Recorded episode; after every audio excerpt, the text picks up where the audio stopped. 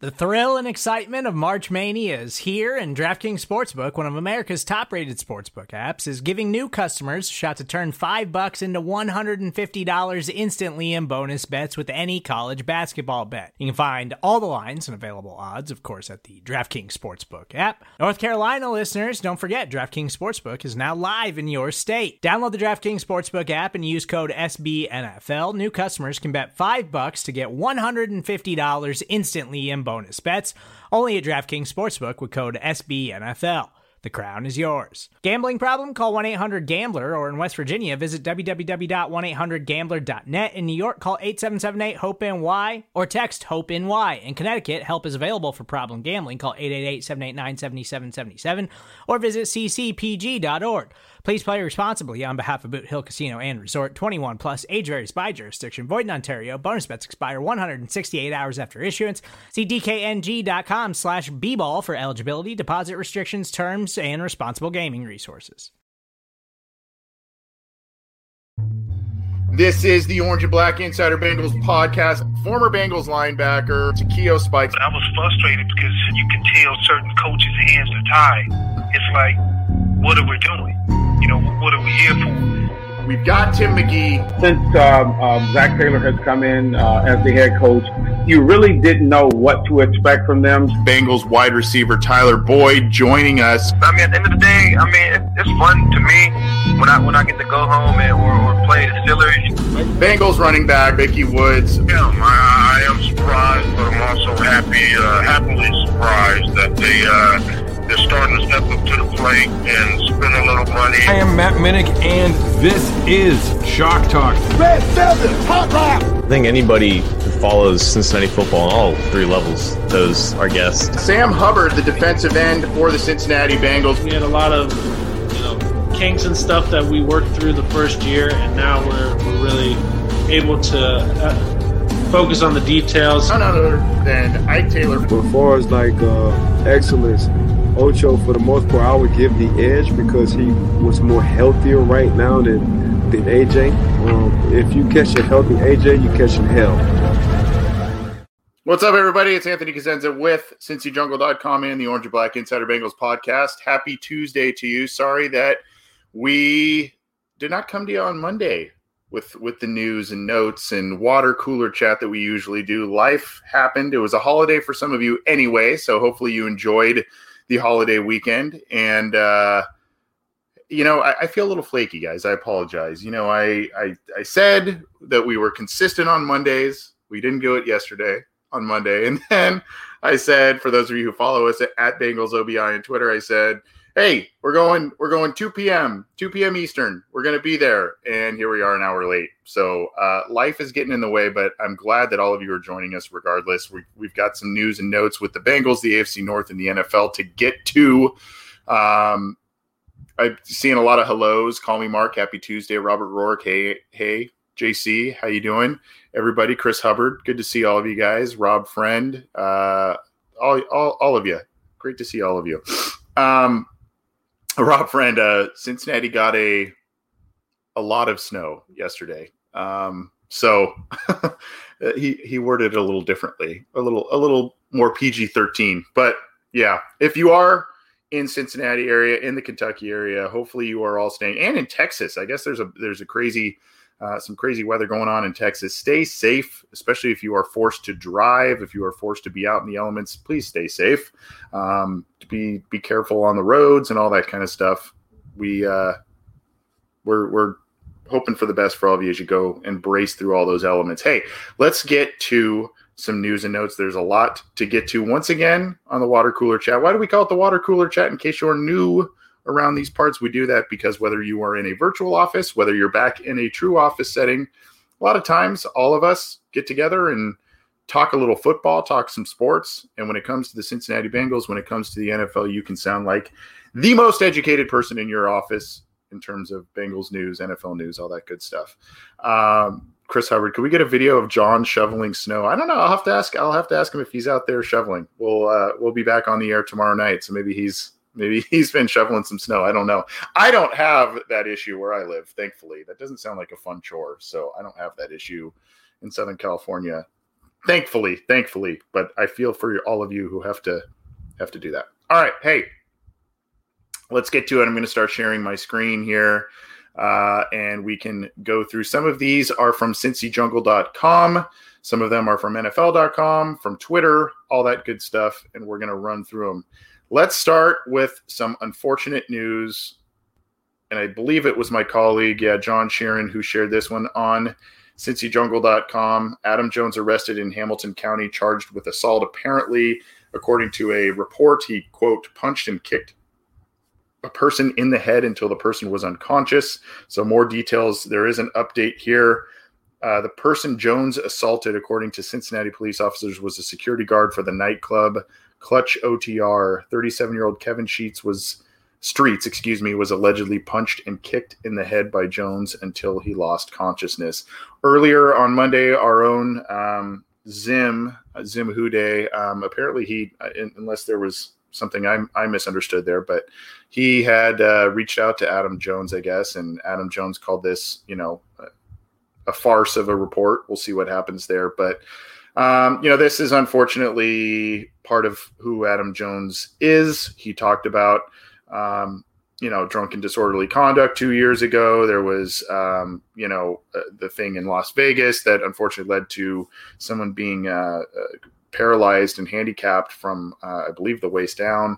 You know, there's a lot of different stuff that goes on that has gone on in Adam Jones' life in terms of legal troubles. He was, um, you know, there was the incident, I think, even before when he was still in Cincinnati. I think he hit a woman at a at a at a bar. I mean, there's there's just kind of a long um, a long line of stuff. So, and then of course he did reveal that he is bipolar in April of last year. You know, potentially explaining some of the, the behavioral issues that that Jones is experiencing. But um, unfortunately, not to start the show off with a sour note, but the um, you know the rap sheet's kind of long, so we'll see what happens here with Adam Jones. Hopefully, he can right the ship and stay out of trouble. I know he started a couple of business ventures, and um, you know, uh, yeah, John said he also went on the Pat McAfee show to explain what happened. So, um, you know, it's just unfortunate. You know, he's a guy that even you know he's getting close to forty, and you know this kind of stuff continues to follow him. Unfortunately,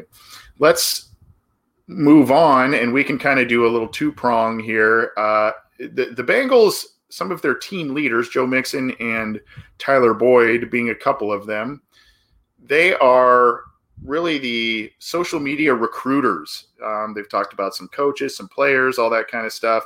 And Tyler Boyd was trying to recruit recently JJ Watt, who was recently released by the Houston Texans. Another NFL piece of news, in case you did not hear that one. Um, another PG 13 tweet by Tyler Boyd. Uh, he asks JJ Watt, Bengals, bro, let's turn this stuff up. Uh, but the you know, Watt surprisingly had an 85.5 Pro Football Focus grade. Uh, you know, I, I, didn't expect him to be that high. Just didn't didn't seem to pop off the film as much as he has in certain other years. But was uh, obviously still an effective player. Um, just a very you know Hall of Fame career. We'll see how much he has left in the tank. It sounds like a lot of players, Deshaun Watson requesting a trade, J.J. Watt requesting his release. A lot of people are disenchanted. A lot of players are disenchanted as to the direction of the Houston Texans. So he is now a free agent. Um, Tyler Boyd is pounding the table. The Bengals need edge edge rush help. Carl Lawson is a guy who will be a free agent. Um, they've got Sam Hubbard, uh, but uh, you know behind that, after unloading Carlos Dunlap in a trade last year, the Bengals need some edge rush help.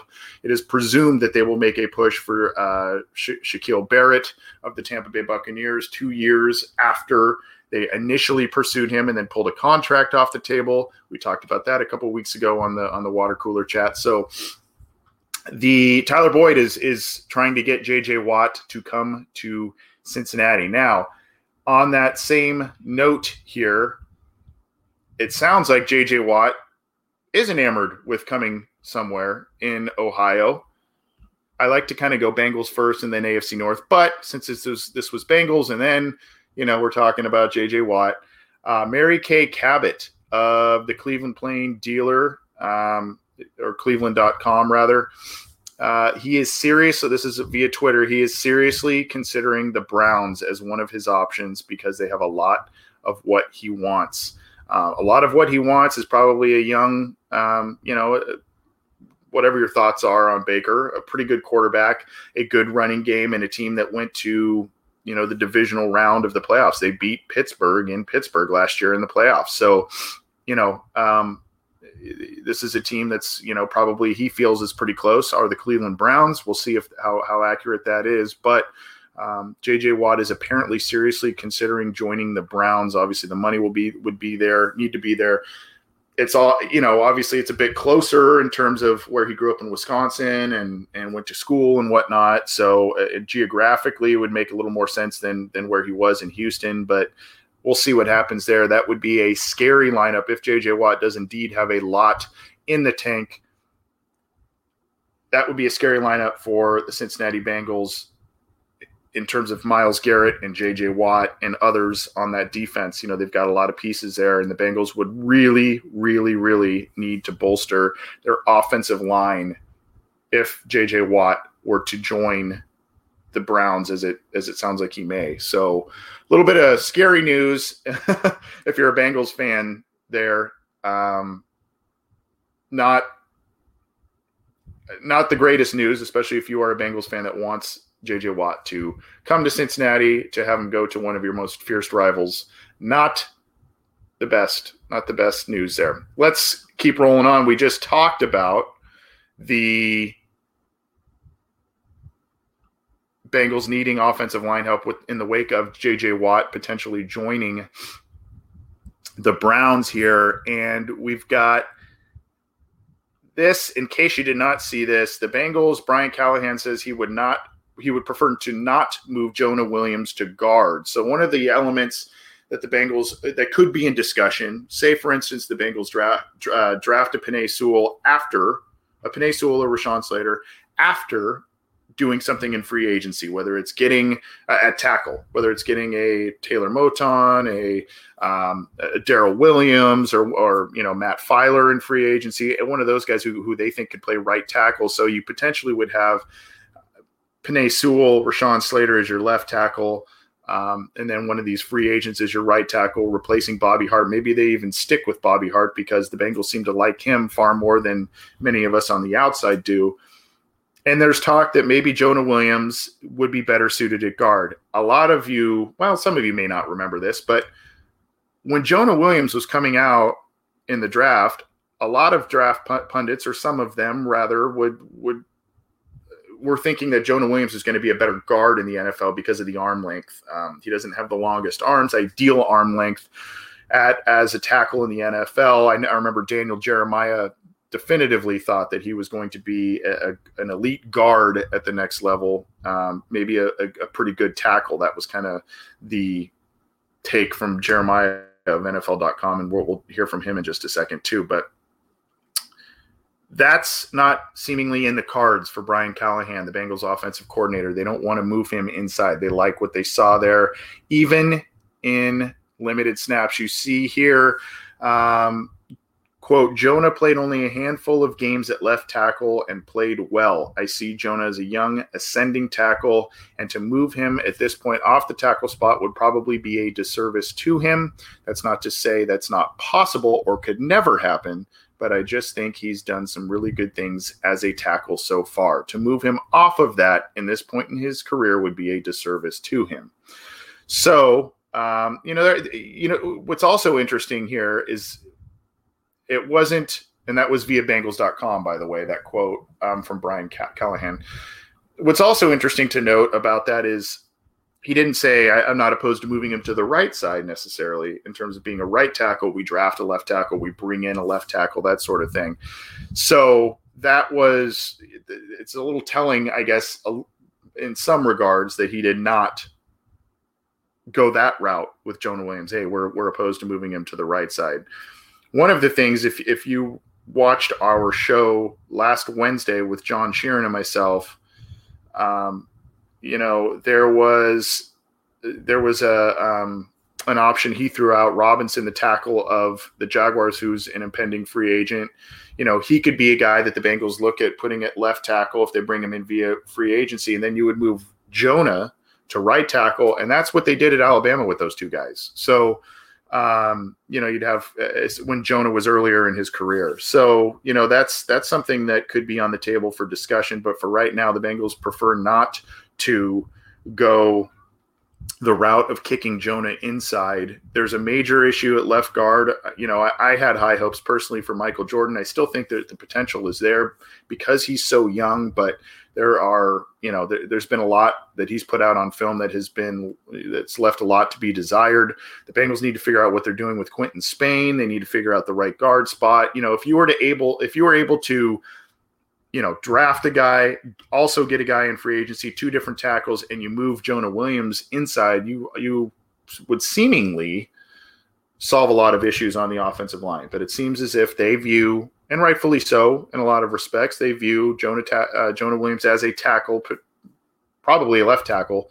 So we'll see if those words are hollow come draft time, come free agency with what the Bengals are going to do. There's some reports out there that the Bengals are going to throw some big money at offensive linemen, whether that's a guard or a tackle. We, we're not completely sure yet, but it sounds as if the Bengals will be at least somewhat big spenders in free agency, which would be a refreshing change, especially in back to back off seasons. That would be a, a refreshing change comparative to what we've seen in years past. Again, I'm Anthony Cosenza. This is the Orange and Black Insider Bengals podcast, part of the Cincy Jungle Podcast Network. Happy to have you joining us live, or if you're downloading us after the live stream, thank you for doing so. Please leave us a review on your favorite streaming platforms. We're on all of them, so check us out. Get the program how you can. Try and join us live when we when we go live.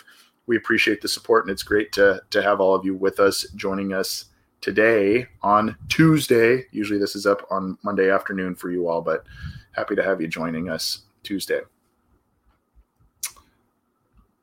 The Cincinnati Bengals are kind of once again, they're, they're, last year when the Bengals had this nice draft, they had the good free agency, and in the summer, all of a sudden, they got the buzz a little bit. Peter Schrager of NFL Network and um, some some folks at CBS and others were saying, you know, this is a team on the rise right now. This is a team that could compete for the playoffs right now. Well, they lost a lot of the one score games. They they had to get in a lot of shootouts. They had to put a lot on Joe Burrow as a rookie without any training camp really. Um, or any preseason games. So they put a lot on their rookie quarterback. Ultimately, he got hurt and things kind of fell apart. Well, now they've got a top five pick again this year, potentially poised to spend some money in free agency, as I mentioned earlier. And now we've got some people jumping on the bandwagon early again, at least in terms of uh, those at CBS Sports. They say that they are primed to make a major leap in 21. This is courtesy of Jason Marcum, lead guy at cincyjungle.com. Basically, they were they uh, they wrote they've won six games, and this is from Cody Benjamin of CBS Sports.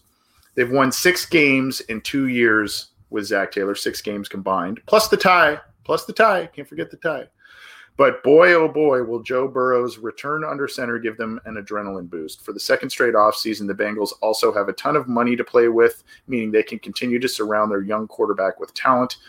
Maybe it's up front, please. Maybe it's another weapon to fill out an already promising wide receiver corps. Either way, if Burrow can stay upright, since he should easily be bound for an improvement over 4 11 and 1, it helps that rivals like the Steelers could be due for regression as they battle age, cap issues, and quarterback questions.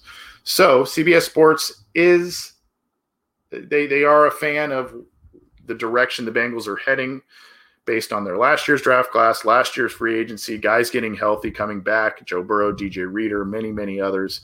And then, of course, the high picks that they have this year, you know, again, with the top five pick that they have and the top pick in, in the second round, you're kind of getting almost another first rounder like you did with Tee Higgins last year. You're getting a guy who, by all by all rights, should be a first round talent. That's usually how it happens with those first handful of picks in the second round with that with where the Bengals are slated to pick, that should be a first round talent that they are grabbing in that spot. Now, who knows if they move back, collect more picks, or you know what they end up doing, but the Bengals should be in a good position to improve their roster, both just by guys getting guys back healthy, but also in in additions in free agency.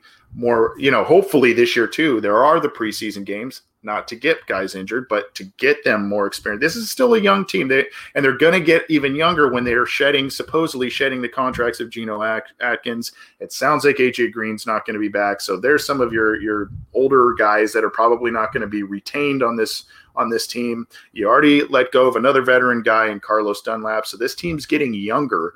And when you've got a bunch of second year guys, third year guys, and and they're not they didn't have the preseason last year. They had a watered down training camp.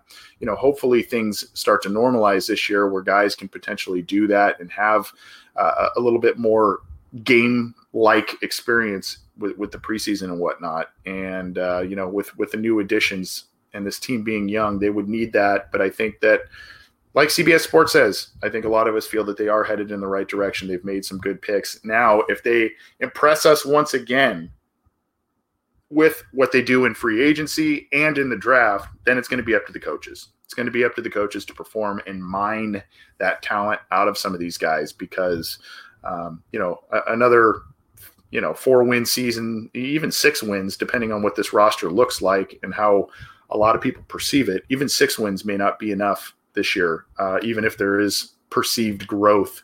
You know, I, I think that may not be enough to for for a lot of people to to put belief into this coaching staff. I think this team needs to make a pretty significant step forward in terms of its record, wins, losses, and overall performances in close games, all of that. I think there needs to, to be some statement. I, I hope we can all agree on that, that there needs to be kind of some more statement wins. There needs to be some of these closeout wins that you have in the pocket late in the game that you should you should hang on to those and uh, it would reflect in your record obviously but it would ref- just kind of reflect in terms of the growth that the team is showing. So that is at least a, a ray of sunshine in terms of potential optimism from cbs sports there.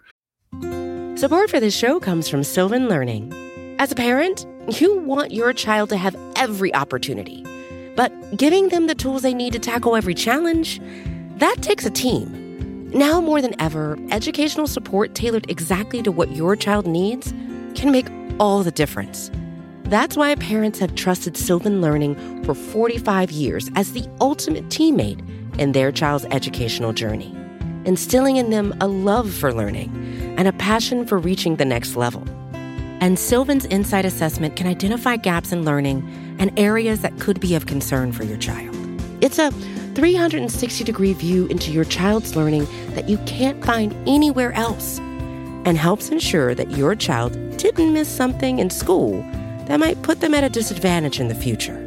And right now, it's the best price of the year at $29. Go to sylvan29.com to learn more and get your child's assessment for only $29. That's S Y L VAN29.com.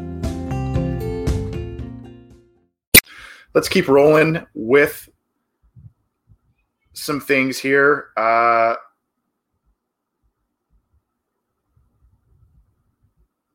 let's go to. I, I talked about this a little bit with the Bengals needing offensive line help. I guess I should have brought this in here. This Daniel Jeremiah brought out his of NFL.com. I was just talking about him earlier.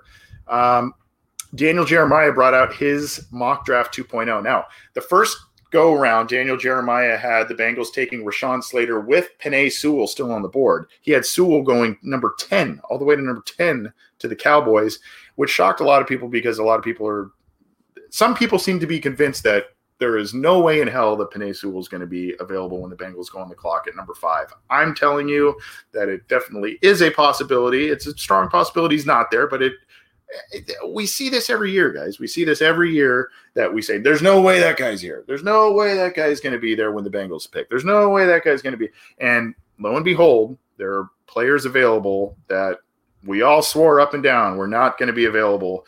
And yet there they are. So there is a distinct possibility that, that Penei Sewell could be gone by the time the Bengals pick. There is a distinct possibility that he could be available because of the amount of quarterbacks that seem to be slated to go within the top five, top 10 in this draft. So here we go, right here. Speaking of the quarterbacks, Jacksonville Jaguars, Trevor Lawrence at number one, Zach Wilson at number two.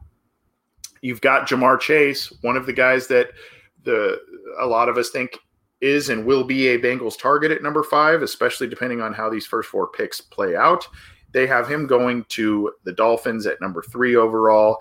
Then you have the Falcons getting the heir to Matt Ryan, Justin Fields, the Ohio State quarterback, and here he is, right here, Penei Sewell, Cincinnati Bengals, number five overall.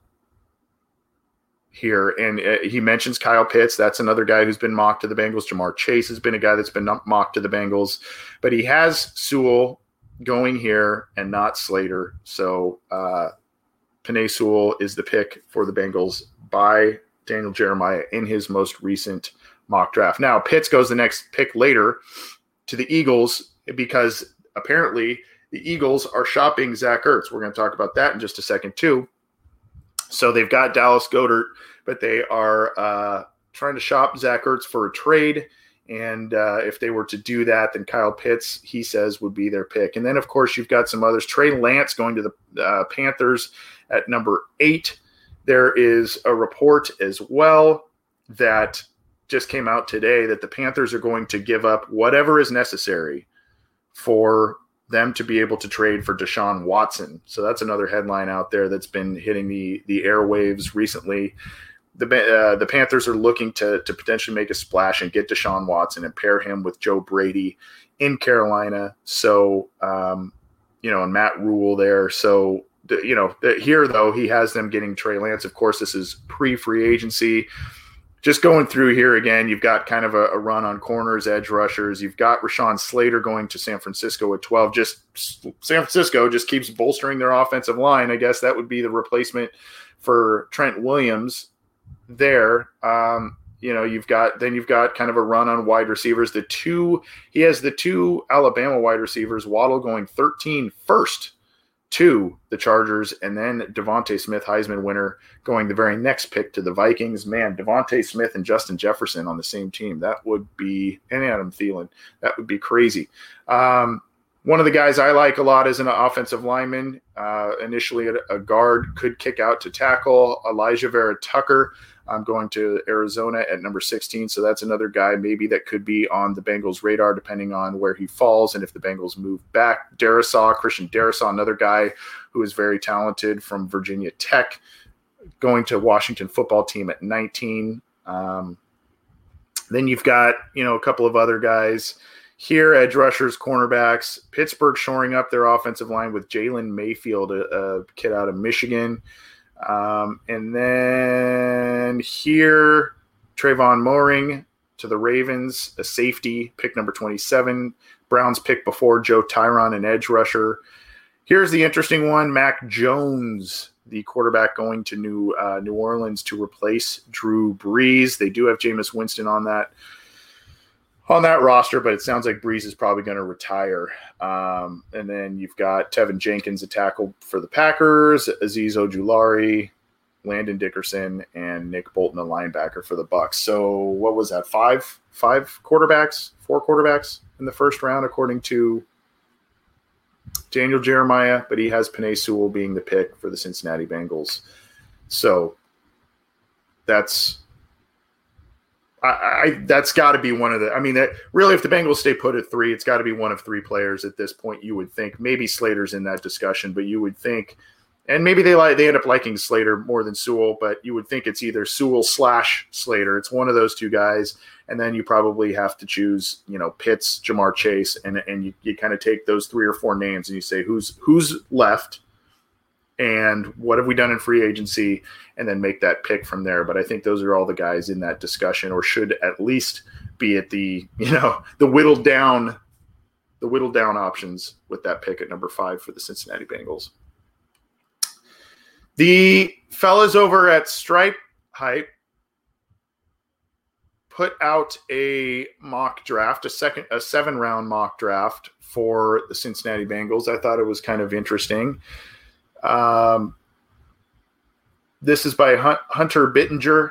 Um, this was put out on Valentine's Day.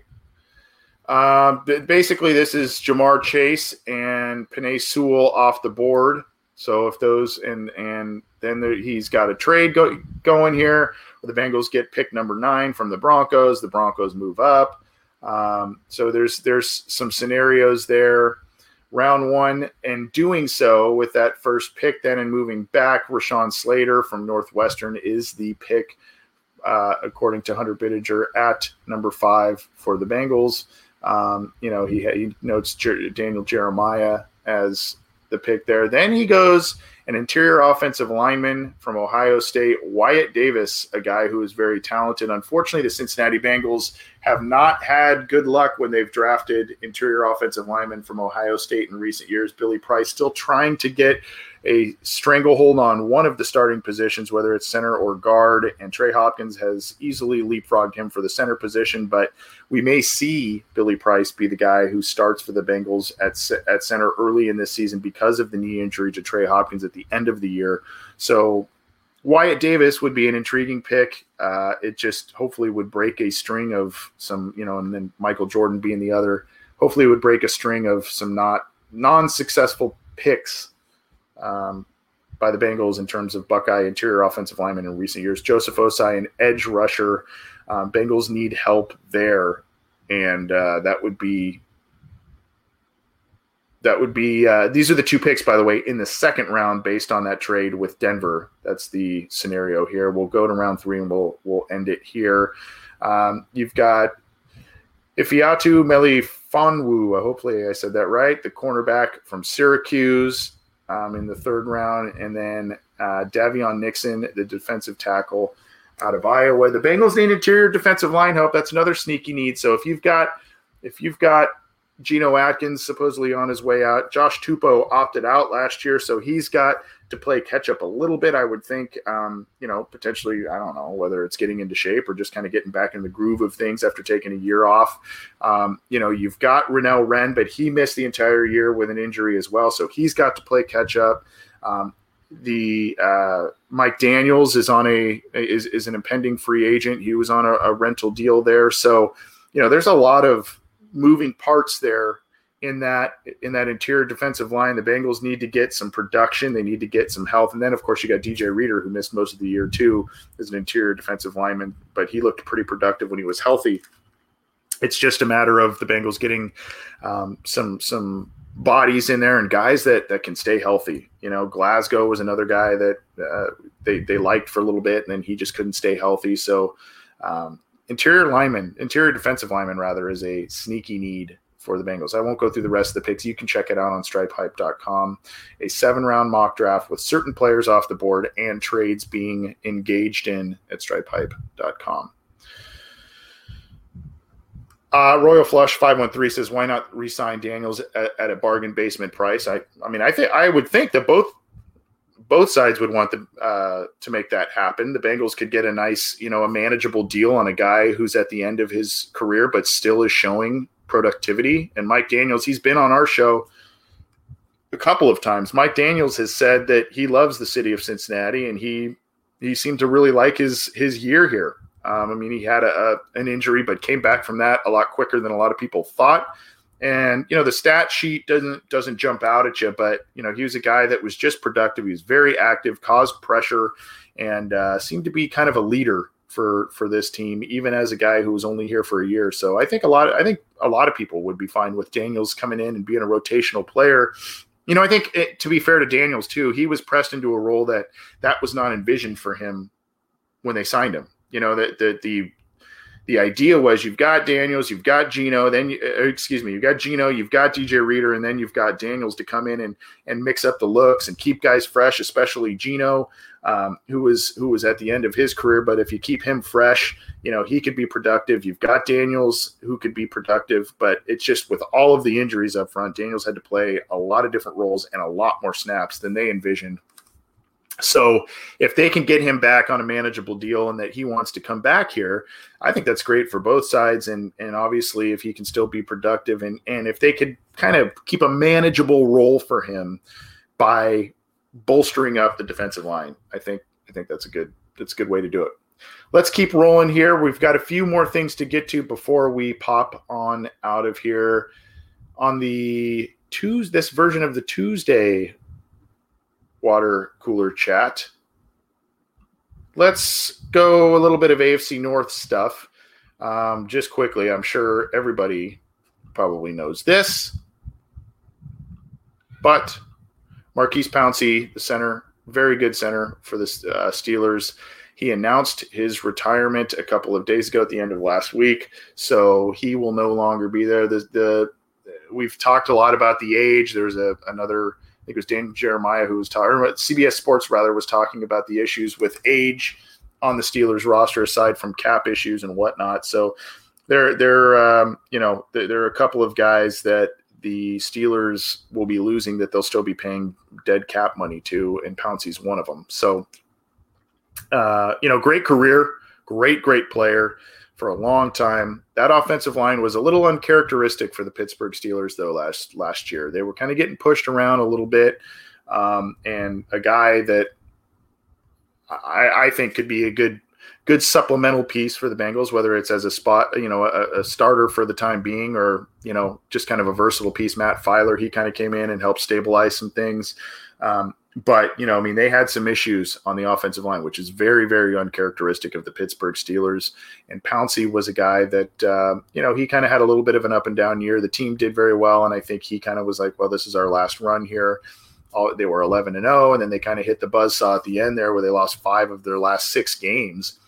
Um, and so he just he's hanging them up, and so is his twin brother as well. So um, Mike and Maurkice Pouncey are both hanging them up. They came into the league and uh, played both played very well, had good careers, and um, there you go. So a little bit of Steelers news here. Let's go to the.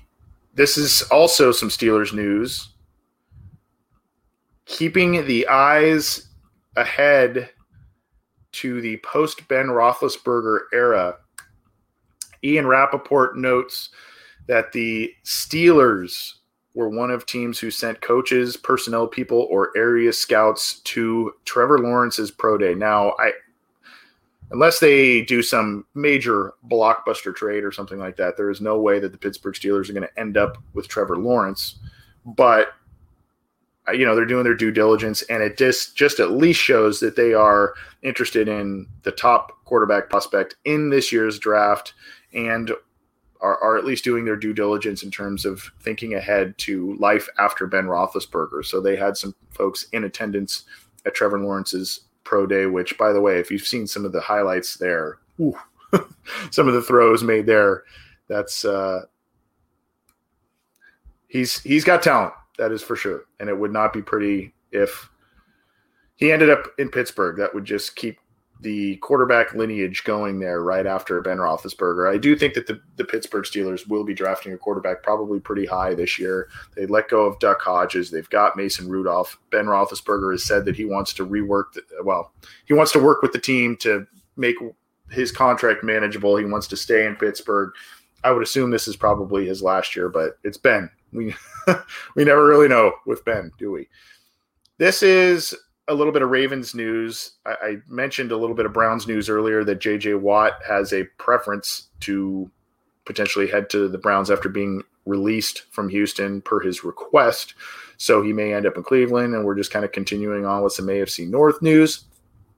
I think most of you know this by now, but Orlando Brown uh, is wanting out of Baltimore. He played at left tackle and played well in Ronnie Stanley's stead. Ronnie Stanley's making a boatload of money, and uh, you know, or they were going to move Orlando Brown back to right tackle. Orlando Brown does not want to play right tackle, not only because of paychecks, but uh, his father was a pretty good left tackle as well in the NFL. And uh, he kind of wants to carry on that lineage. He wants to just be a left tackle and he wants to be traded. So the Ravens are probably going to be asking for quite a bit of capital in order to be able to unload that player. I don't expect there to be kind of a trade yet. I think as free agency heats up I think as the draft potentially starts to heat up, and if he's not moved, you know, th- these are the kinds of of trades that, yeah, they're made in free agency, but they're also made around draft time, right? Because what happens is teams kind of say, okay, well, we can actually get this player at this position as a replacement.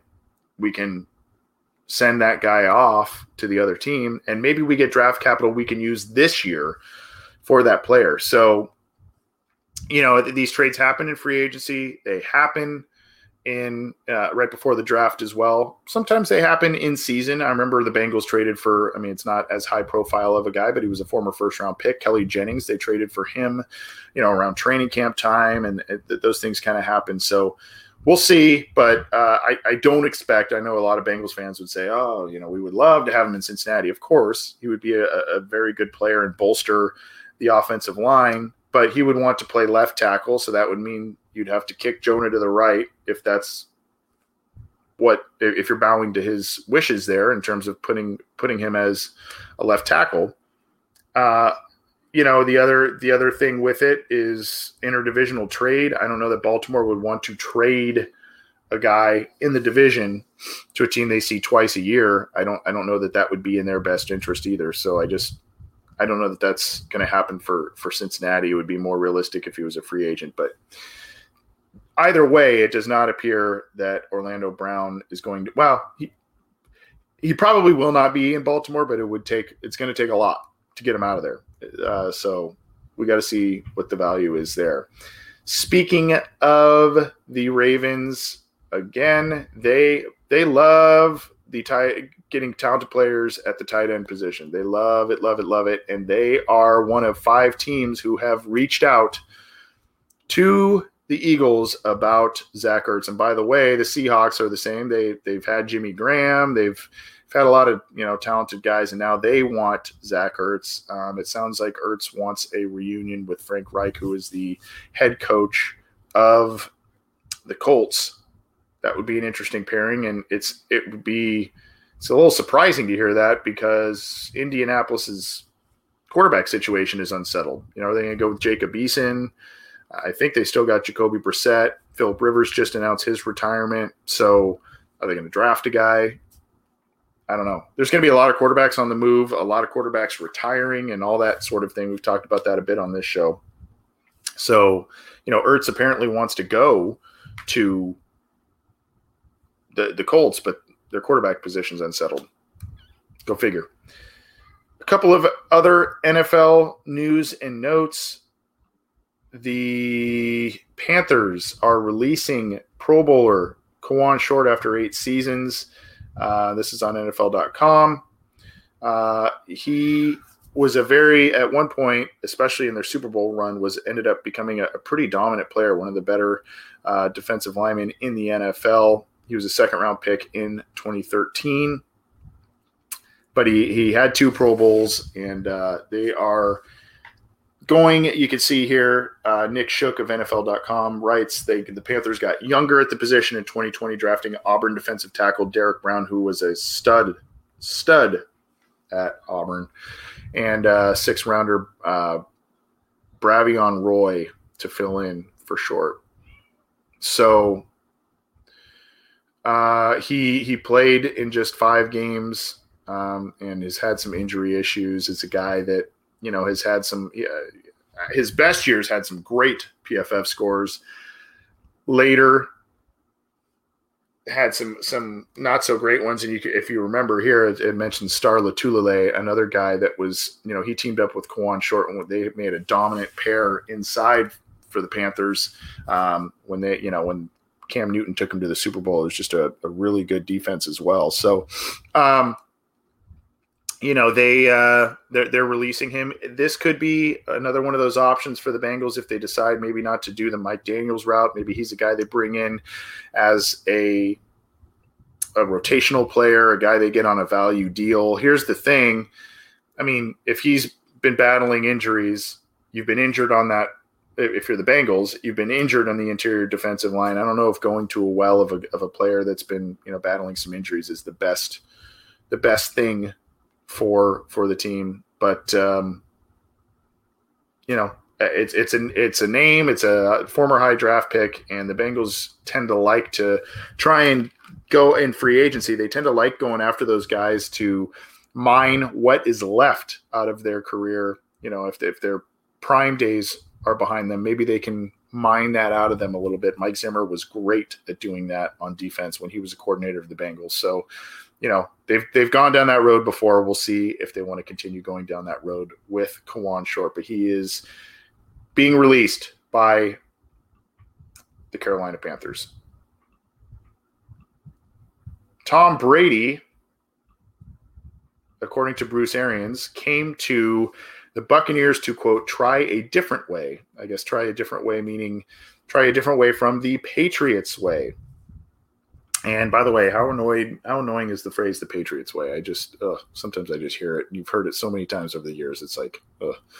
anyway, uh Arian said um, via joebucsfan.com, I think his competitive spirit is so strong that he wanted to do it. He wanted to show people I've never said anything bad about Bill Belichick. I know everybody tries to say I do. His record speaks for itself. He is probably the greatest one ever, but I think Brady wanted to try a different way.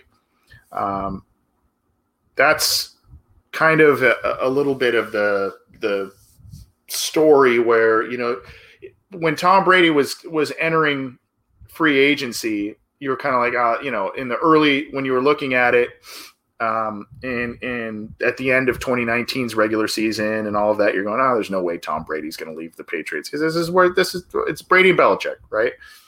And then as the offseason started to unfold and it, it, more time started to pass, you started to hear more and more about a disconnect between Brady and Belichick, and that Brady just kind of wanted a fresh start somewhere.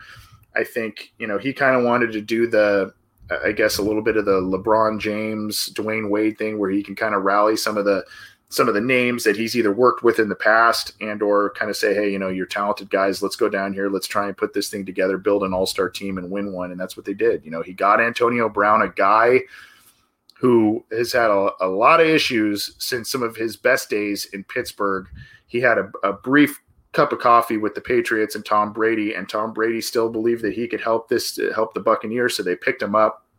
He had a nice stretch towards the end of the season. Obviously, he recruited Gronk, or maybe even vice versa. I don't I don't know exactly how that all worked out, but he got Gronk to come out of retirement, and Gronk had a huge Super Bowl. So, you know, that's uh, he just kind of wanted to go do it on his own, and I think that's kind of what made. Uh, I was always impressed, obviously, with Tom Brady and everything, but I think that's what was most impressive to me was just the fact that, you know, he went away from the system, he went away from the coach, and he was the one who had the the high amount of success, whereas the coach was uh, kind of left sitting. Now, in in truth, Belichick kind of got the short end of the stick there because a lot of valuable players opted out of the season because of COVID, and you know the Patriots kind of were in a little bit of rebuilding mode, even with Tom Brady under center. They just needed some more help, and uh, you know I, I, think I think you saw at least what Tom Brady was able to mask on that team in 2019. So um, yeah, but he goes to Tampa Bay, wins the Super Bowl, and you know now you've got some kind of ooh, how does that legacy look? A couple questions like that. So yeah, Robert Rourke says only teams, only two teams were interested in Tom Brady, Tampa Bay and the Chargers. That was it. Unbelievable. Yeah, I think they looked at the price tag and maybe the age, and you know th- that was the other thing is you know how how strong is his arm at 42, 43 years old? How does he have a lot left in the tank? And there were there was it started off pretty well. It hit some major skids in in like November for the Bucs, and then they put it together, scraped together, and won three road games in the postseason, and then had kind of the quote unquote home game, uh, and and won the Super Bowl at home, which was kind of cool for them. But uh, yeah, he just wanted a different different look. I don't want to end the show on a somber note, but we cannot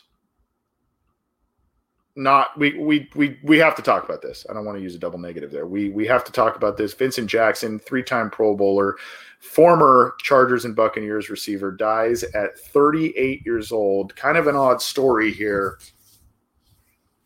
A sad story, obviously, but an all, also an odd one. I had seen some uh, reports that Vincent Jackson was I, I, believe some close to him thought he was missing for a little bit. They did a, the police found him, did a welfare check on him. They thought he was he was fine about two days before he passes away, and he is found dead in a hotel room in the Tampa Bay area. 38 years old. He was staying at the Homewood Suites in Brandon, Florida, since January 11th, um, and so you, you, see here this paragraph the discovery followed an, an, effort from police to locate and speak with jackson just four days earlier as a res- result of a missing persons report filed by jackson's family members authorities found jackson at the homewood suites and spoke to him assessing his well-being before canceling the missing persons case so they went in there the family was concerned about him he had been in there for a while um, they found him, located him, talked to him, and just basically said, you know, I assume people are worried about you. Are you okay? Uh, you know, where, where are you at emotionally?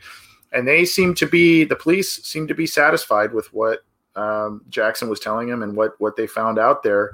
So um, they left. And, you know, just a few days later, he was found, he was found dead in the hotel room. Now, this is interesting. There are no apparent signs of trauma in regards to Jackson's death, according to the sheriff's office. I don't like to give a lot of details on that kind of stuff because I always try and edge on the side of respecting privacy, especially when you're talking about someone's someone's death. But you, uh, that's just kind of, I, I found that to be kind of an important aspect because you know obviously there's talk uh, at just 38 years old and all this kind of he was staying at a hotel for a long period of time all this kind of stuff. Was there was suicide the factor?